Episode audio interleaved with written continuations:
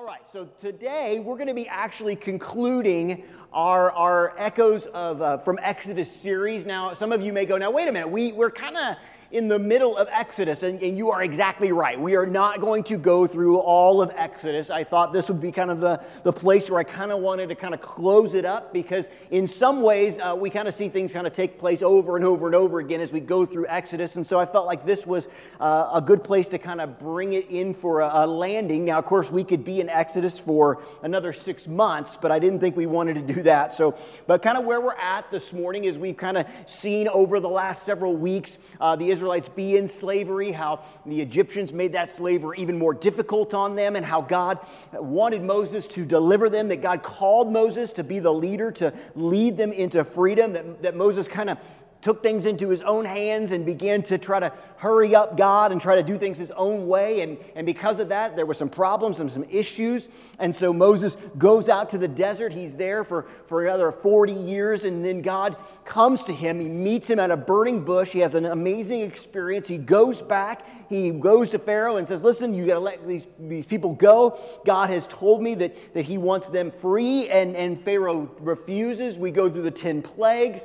And, and finally, we kind of see, finally, after the 10th plague, Pharaoh finally relents and he says, Okay, you can go, get out of here. But as they're going, as they go out, uh, we see something take place that's a little sad. Pharaoh once again changes his mind and now he's chasing after the Israelites. That's kind of basically where we're going to pick up our story as we kind of close this series out this morning. So we're going to start in Exodus 14. We're going to start with verse number 10 and uh, read some scripture and then jump to a little bit further down in, in 14, but we're going to look at this together. So if you have your Bibles or your Bible app, let's open those up to Exodus 14. We're going to start with verse number 10 and go from there. Here we go. As Pharaoh approached, the people of Israel looked up and panicked when they saw the Egyptians overtaking them.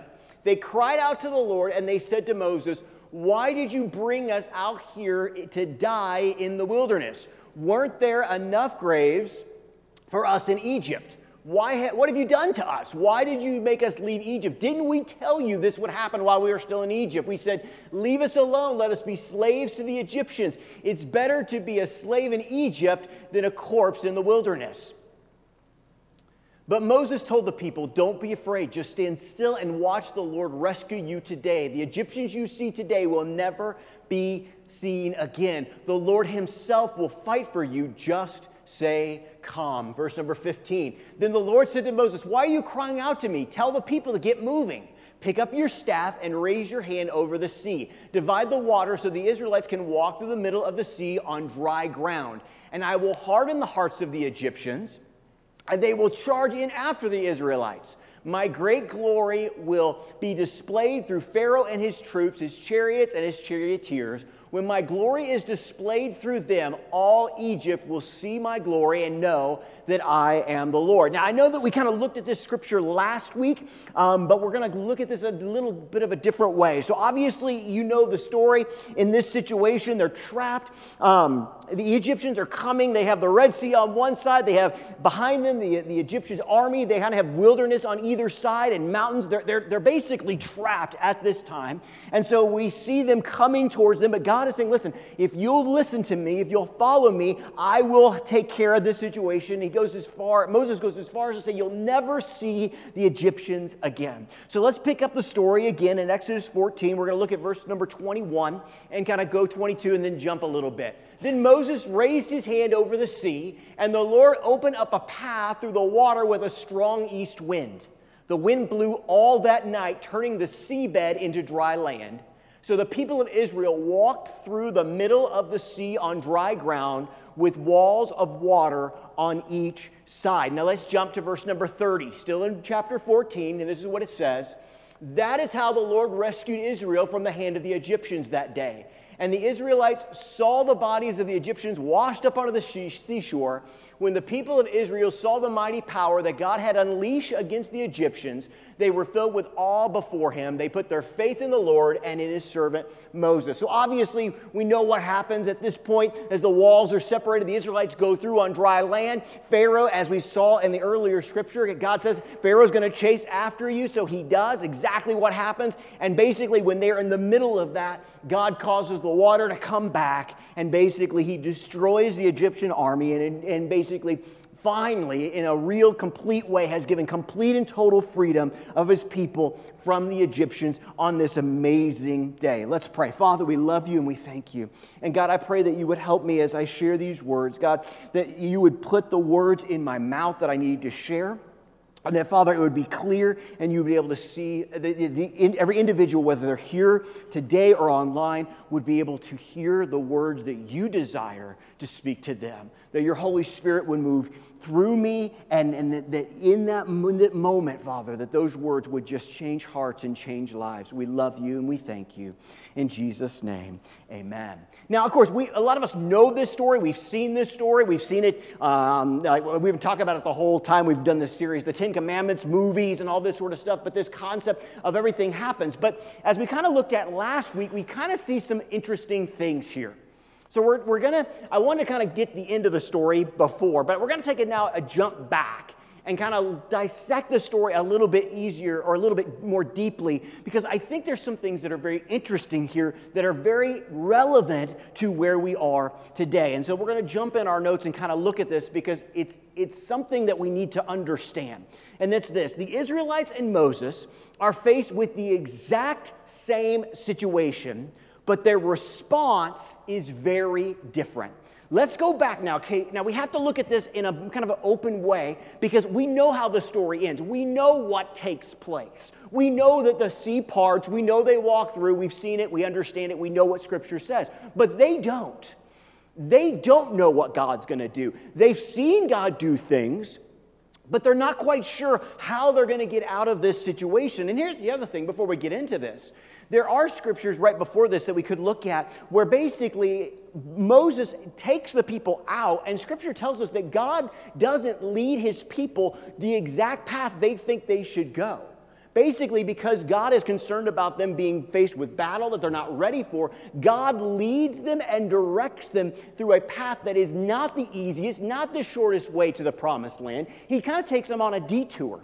So not only are these people going, now wait a minute, why are we going this way? But now it seems like God has led them into a trap. Scripture tells us that, that they are, they're, they're, God was with them with an idea of a, of a cloud by day and fire of a cloud by night. And so they're knowing where God is leading them. So they're following this, looking for God's direction, and God has basically, in their minds, led them into a trap.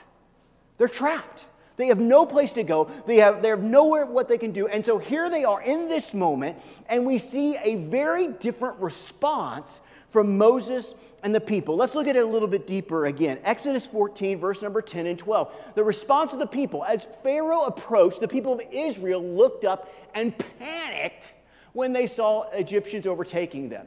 They cried out to the Lord and they said to Moses, Why did you bring us out here to die in the wilderness? Weren't there enough graves for us in Egypt? What have you done to us? Why did you make us leave Egypt? Didn't we tell you this would happen while we were still in Egypt? We said, Leave us alone. Let us be slaves to the Egyptians. It's better to be a slave in Egypt than a corpse in the wilderness. That, that last line has such a powerful statement. Uh, it, it really shows where their heart is, it shows their mindset in this moment. Here's the thing the Israelites, how did they respond? They responded with panic, complaining, and a desire to go back to slavery. So, in this moment, they've, they've experienced freedom. They are no longer slaves, but as soon as things get hard, as soon as things get difficult, as soon as things happen, quite honestly, that they don't understand, they begin to respond that way. They're freaking out. They're going, What are we doing? They're, they're basically saying, Hey, it was better for us to go back into slavery than to experience this and the freedom. But here's the thing Moses, for some reason, handles it exactly, almost a 180 difference. And it's interesting because Moses is feeling the same pressure. He's probably feeling it a little bit more because he's actually the leader in this moment. And so he handles the situation completely different. His response is different. Let's look at it together. Exodus 14, 13, and 14. But Moses told the people, Don't be afraid, just stand still and watch the Lord rescue you today. The Egyptians you see today will never be seen again. The Lord Himself will fight for you. Just stay calm. So in Israel, we see panic and complaining and a desire to go back to slavery. Moses responds with calmness, confidence, and a desire to move forward in freedom. It's the same situation. It's the same set of situations. And here's the thing I mean, think about it. Probably Pharaoh's going to go and he's going to go get the children of Israel and he's going to bring them back into slavery. He's probably not going to say, hey, Moses, yeah, you can come on too. He's probably going to find Moses, find Aaron, find the leaders, and he's going to kill them all. Because that's what you would do in that time. So Moses here is dealing with a lot. He's experiencing a lot. Have you ever met somebody that it's like it doesn't matter the situation, they just seem to kind of respond like Moses? It's like their whole world could be crumbling. And it's like no matter what, their attitude, their, their calm, their confidence in, they're in God. They're like, it's almost annoying, almost, you know what I mean? You know, it's almost like you really, really feel this way. And they're like, yeah, no matter what we face, no matter what we're going through, I know God's got us. And, and I know that we can move forward. And then there's other people where it's like they get a hangnail and it's like, oh, God's left us, God hates us, God's got to get us. I mean, all those types of mentalities. There's a big difference between those two people. And here's the thing we need to understand that. We need to understand, because here's the I believe God has called us to respond like Moses, not like the children of Israel. Because one of the reasons we're not going to just continue into Exodus is because we see this same story take place over and over and over again. We talked about it last week. I gave you scriptures and basically, you know, in, in Exodus here and Exodus here and Numbers here, over to bam, bam, bam, bam, where just we saw the same, same thing over and over and over again. Now, Moses wasn't perfect in this, but he always seems to respond so much better. So here's the question that I think we need to answer because I think God desires for us to respond as Moses. How was Moses able to stand firm under this tremendous pressure? We're all going to face times of pressure. We're all going to face hard times. How was Moses' response different? Why? How could he do that? When everybody else was, was panicking, how was Moses able to stand firm? Well, I believe that if we look in Scripture, we can see how this took place. We're going to start all, all the way in the New Testament in Hebrews. In Hebrews 11, we're going to look at Hebrews 11, 24, and 26. This is what it says By faith, Moses, when he grew, was grown up, refused to be called the son of Pharaoh's daughter, choosing rather to be mistreated with the people of God than enjoy the fleeting pleasures of sin. He considered the reproach of Christ greater wealth than the treasures of Egypt. And here it is for he was looking to the reward. He was looking to the reward. I've talked about this in other messages. Some people have this, this, this issue when we understand that God is a rewarder. Like God loves to give out rewards. It, it, we see it in Scripture all the time. Here's Moses, and it's looking here in Hebrews, we're seeing something very interesting.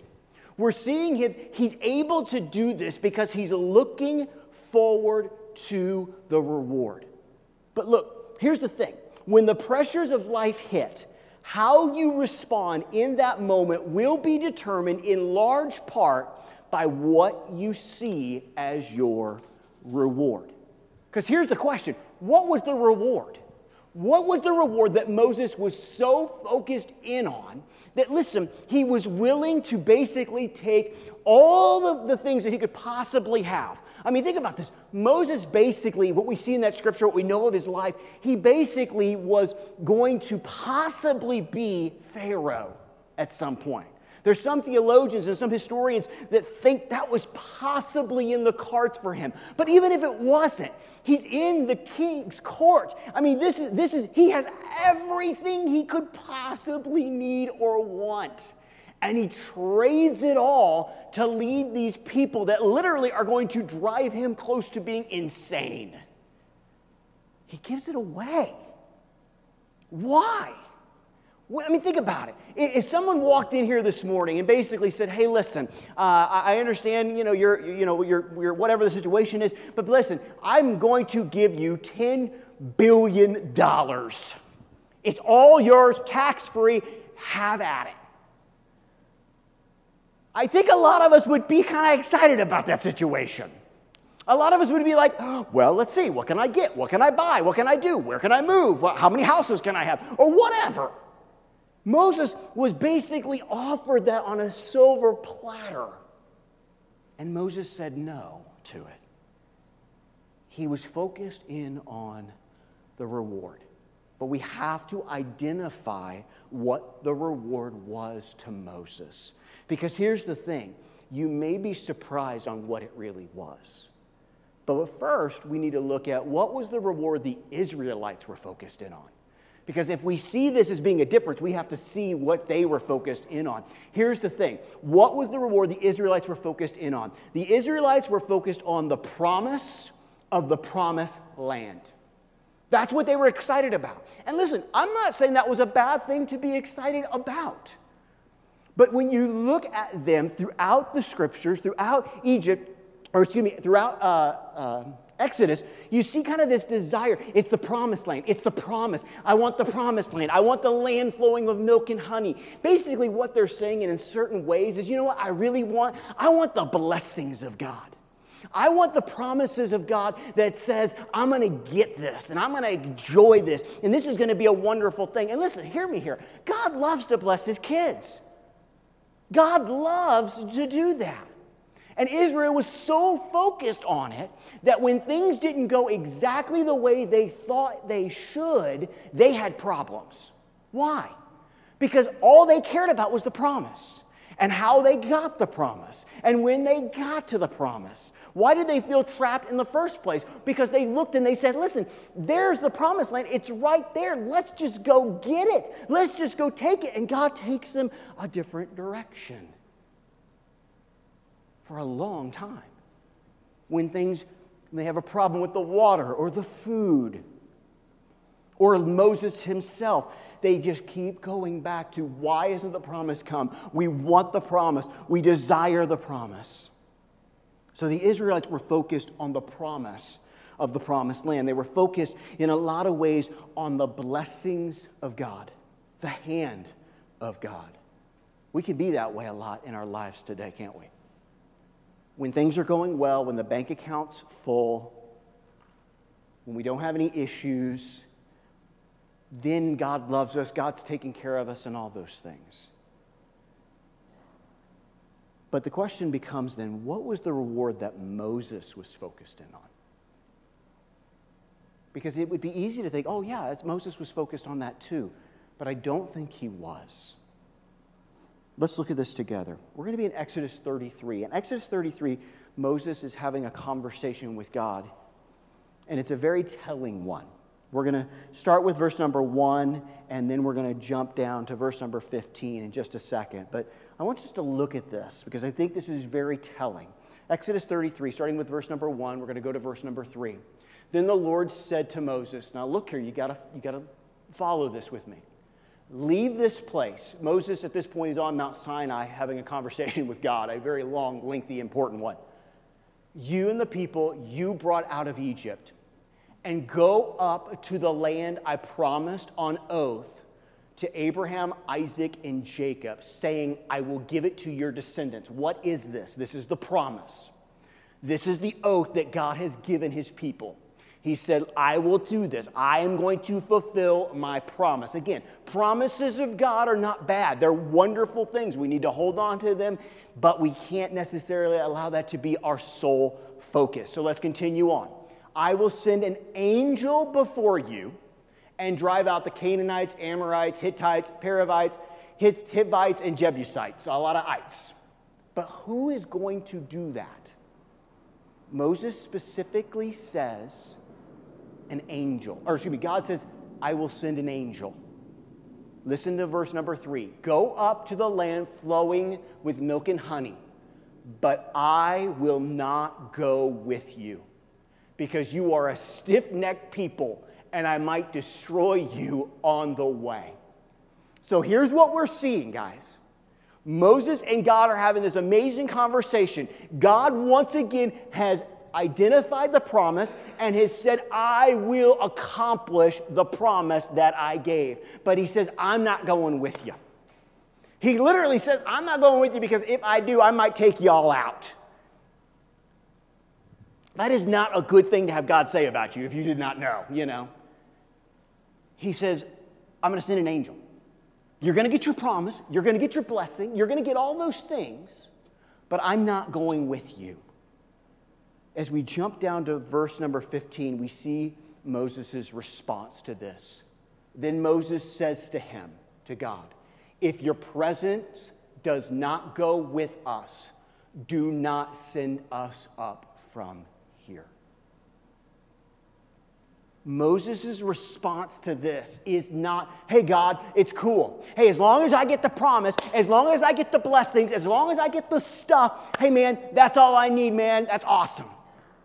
Moses says, I ain't leaving this place if you're not going with us. If this is where your presence is, this is where I'm going to stay. I don't need a land flowing with milk and honey. What I need is your presence. You see, here's the thing Moses was focused not on the promise or the promised land, but the promiser. What mattered most to Moses was not land and milk and honey and all the blessings of God. What mattered most to him was, I need your presence. I want to be near you. The best thing, the reward for Moses was simply God Himself. You see, here's the thing when your reward is the promiser, there is nothing else you want because you have all you need in Him. Now, can we be honest? A lot of times, the reward for us as Christians is, is the promised land. Now, what's our promised land? It, it, it's heaven, it's eternity. But I will tell you this and I have found this true in my own life and many, many others. That a lot of times when it gets really, really hard, just honestly isn't enough. And you would think it would be. You'd think that eternal damnation away from God or eternal, you know, closeness with God would. No, you would think that maybe, oh, you know, we talked about this last week a little bit. If we saw the miracles of God, if we had, a, we talked about this last week, if we had a, a, funeral here after church and we brought in a casket and we had a person sitting here and they were, they were gone, they were dead. And basically, before we had the funeral, I said, hey, you know, I think it'll be fun. Before we have a funeral, I'm going to pray that God raises the person from the dead. And I do, and they raise up. Not, not because of me, but because of God. I mean, that would be pretty amazing. But even that, at least in the life of the Israelites, and quite honestly, in the lives of us, and in the lives of so many people in the Bible, it's not enough. The Pharisees and people in Scripture, they saw Jesus do amazing works right in front of their eyes, and it wasn't enough. It depends on what your reward really is. Is your reward the stuff or is your reward God? Is the reward the hand of God or is your reward the face of God? Because here's the thing I think if the Israelites would have gotten the same statement from God, their response would have been, okay, yeah, God yeah, send an angel. That's great. Send an angel. That's all, all, what we care about is the promised land. We want our land of our own. That's what we want. That's what we need. Moses said, no. He says, I'd rather stay here in the desert. I'd rather stay here in the wilderness. I'd rather stay here on this mountainside. I will do whatever it takes, but I will not move unless you are with us, unless you go with me. I won't move. And a lot of times in our life, we don't live that way. Our reward is something different. How did Moses really get that? You see, here's the thing Moses knew that there was no substitute for the presence of God. Nothing that he could get, nothing he could gain. And remember, he had it all offered to him. Not only the blessings of God with the promised land, but all the treasures and the wisdom and the prestige of Egypt. If there was ever a man who had it all or had the option to have it all. It was Moses, and he still said, No, there is nothing that will substitute the presence of God. Look at with, with me in Exodus 3. We're going back to kind of close the series out. Exodus 3, starting with verse number 1. This is what it says One day Moses was tending the flocks of his father in law, Jethro, the priest of Midian.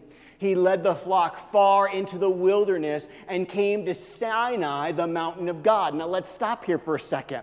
Okay, this is when Moses is run away from God. This is through the 40 years of the wandering that Moses had between the time where he goes back to Egypt and he ran from Egypt because he killed the Egyptian uh, official. And so we're seeing this. Now, where is he at?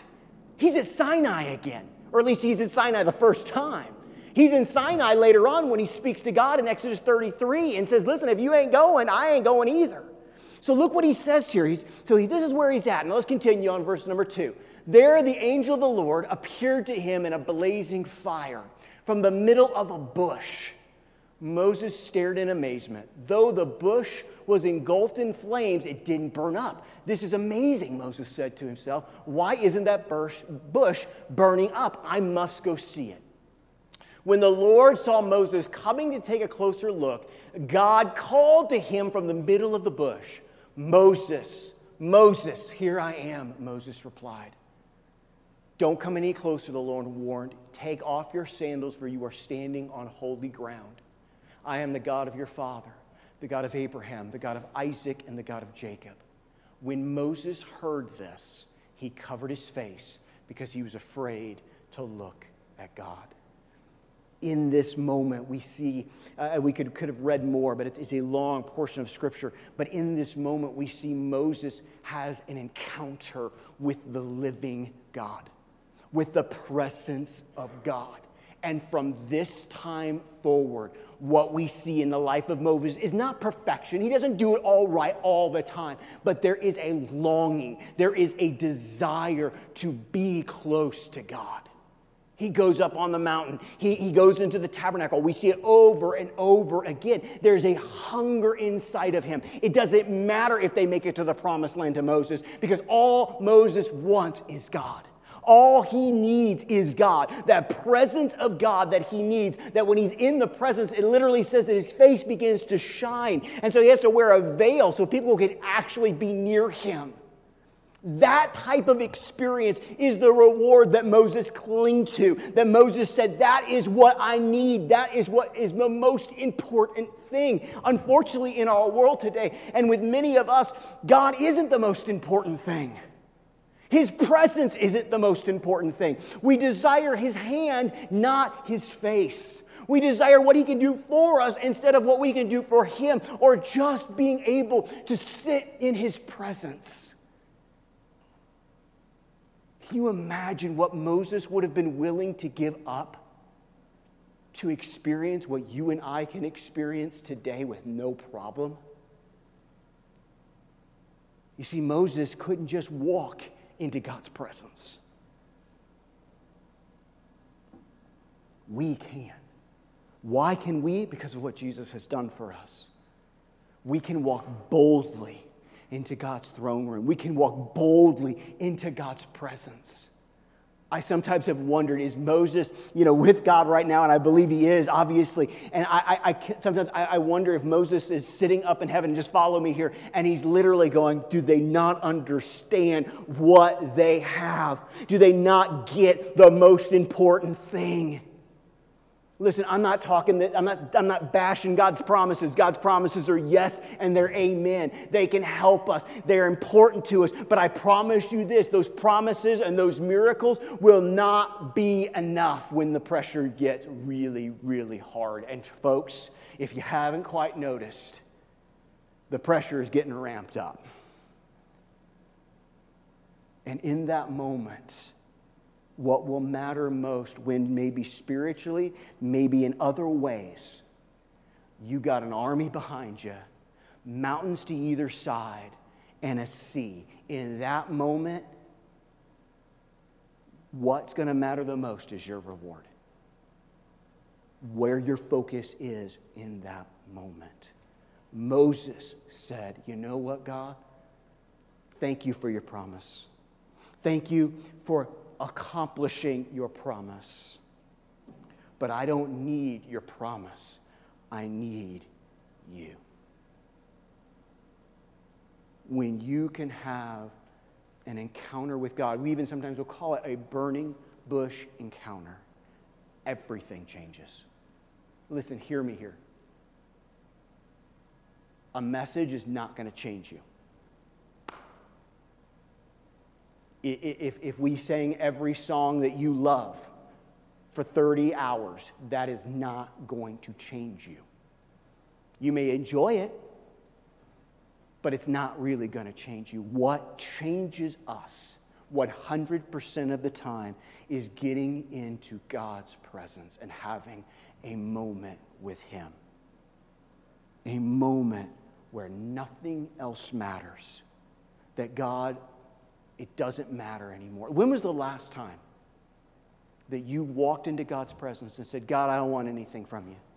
I just want you. I don't need anything from you, even though you probably have needs. But right now, all I need is you. If I have you, that's all I need.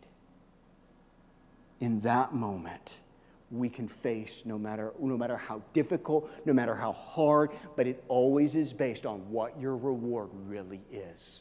Because if your reward is the promise, and then you begin to start dealing with the curveballs of life that begin to throw itself towards that promise, you will struggle, you will get angry, you will get bitter, you will start to complain. Let me help you out. You'll turn into exactly who the children of Israel are throughout the entire rest of the book of, of of Exodus. And I believe that God doesn't want that from us. He doesn't want that from me. He wants us to simply need Him.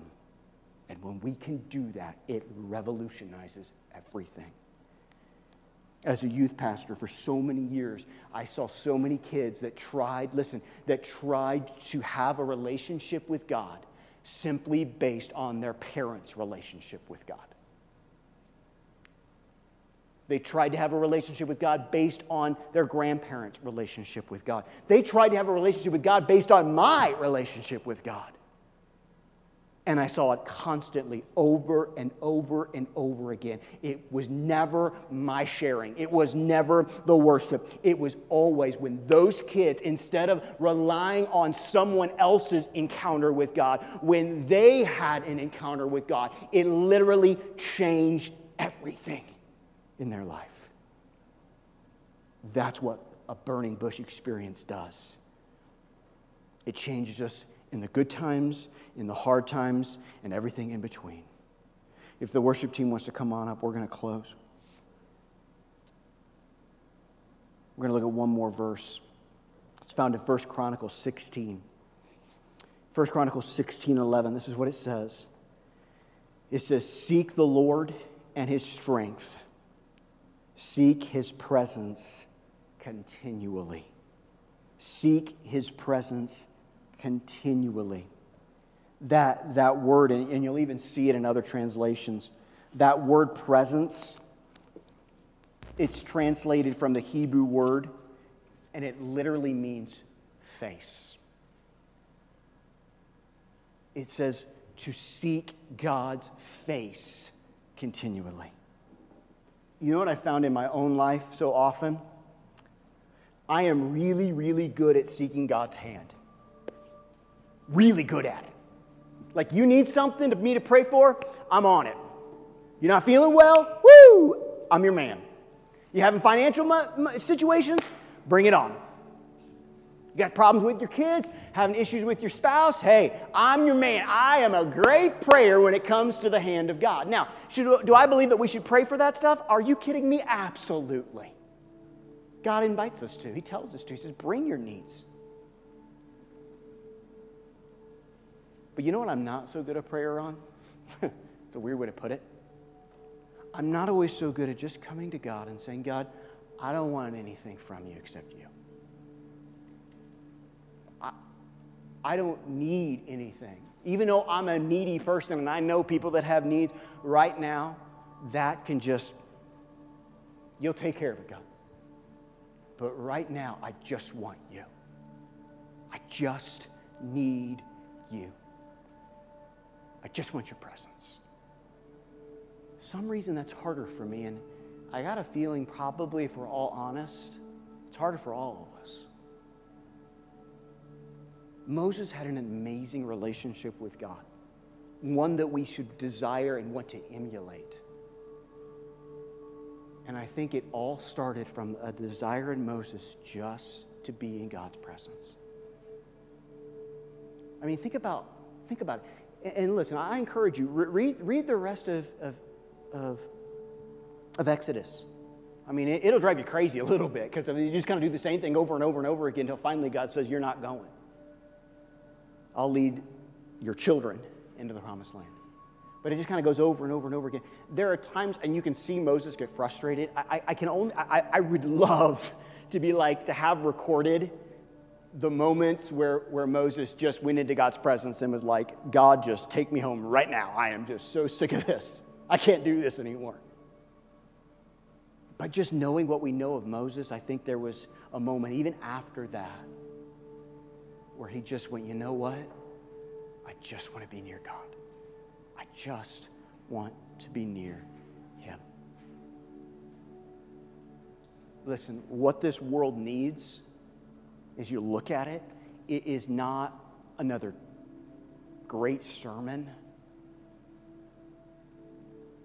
It's not for the church to be super hip or super traditional or, or to play musics that, that are all old hymns or new songs or like my grandmother says, you know, like because they used to have projectors, you know, that shot them out, like singing off the wall or singing out of a hymn book. There's nothing wrong with any of those things. But listen, that's not what's going to change this world. It's not what's going to change you, and it's not what's going to change me. Now, does God use those things? Please understand, absolutely. But the biggest thing that you and I need is another burning bush experience. You say, Aaron, I've had 45 of them. Awesome. Let's have 46 and then have 47 because God doesn't sit there with a clicker and go, okay, you're at your limit. And we get to walk into God's presence at any moment, at any time. Doesn't matter if we didn't wash our hands quite right or kill some animal. We get to walk into God's presence boldly at any moment. What will change you is that. What God wants to do is that. So, this morning, as we close, we're going to close with just a, a worship song. And, and here's the thing this is another opportunity. This is another opportunity not to just stand and sing a song, but an opportunity to be in God's presence and just bask and abide in His presence. To say, God, right now, I'm not going to ask you for what I need right now, I just want to be near you. And that's what changes us. That's what God desires to do in those secret moments, in those secret places. And today we can have that moment with Him. Doesn't matter if you're at home, watching online, or you're here, or it's Wednesday at 11:38 p.m you can experience God's presence. God invites you to be with Him. So, Father, we come to you right now And Father, we just stop and we say, We love you. God, we acknowledge we're a needy people. We acknowledge we have needs. You know those needs before we ask. But God, right now, God, I pray for each one that's here, each one that's home, online, wherever they're at, that in this moment, in this time, we would put that all aside and we just want you. Change us, Father, in your presence. Thank you, God. Thank you, Jesus.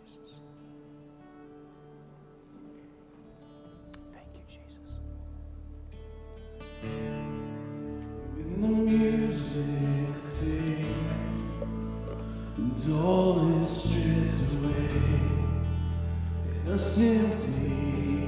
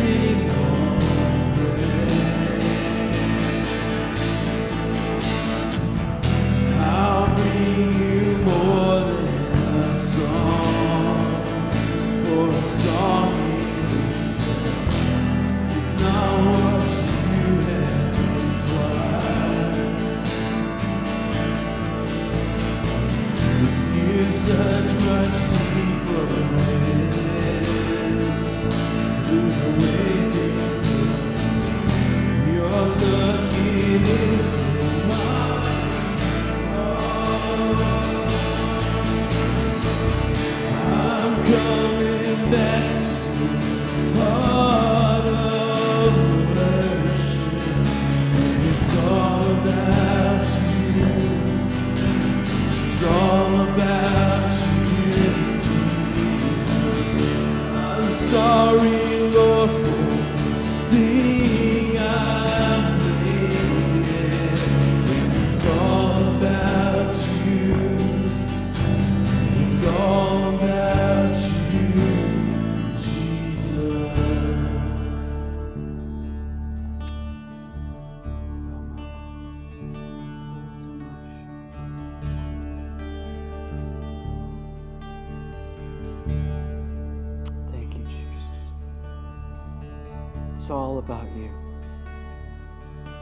not about your hand, it's about your face.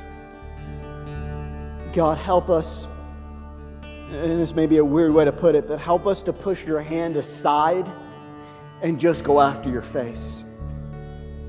We don't need more stuff, God. We just need you. God, we're thankful for the promises. We're thankful for your blessing. We're thankful for all that you do. But God, it's all about you. It has always been all about you. We get into trouble when we try to make it about all the other things. Father, as I look at the world today, I see so many people that have turned it into all about your hands and not enough about your face.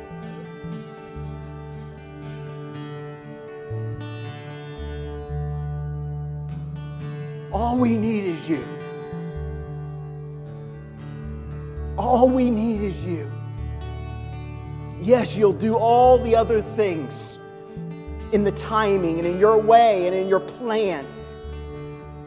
But that's not why we're here. We just want you.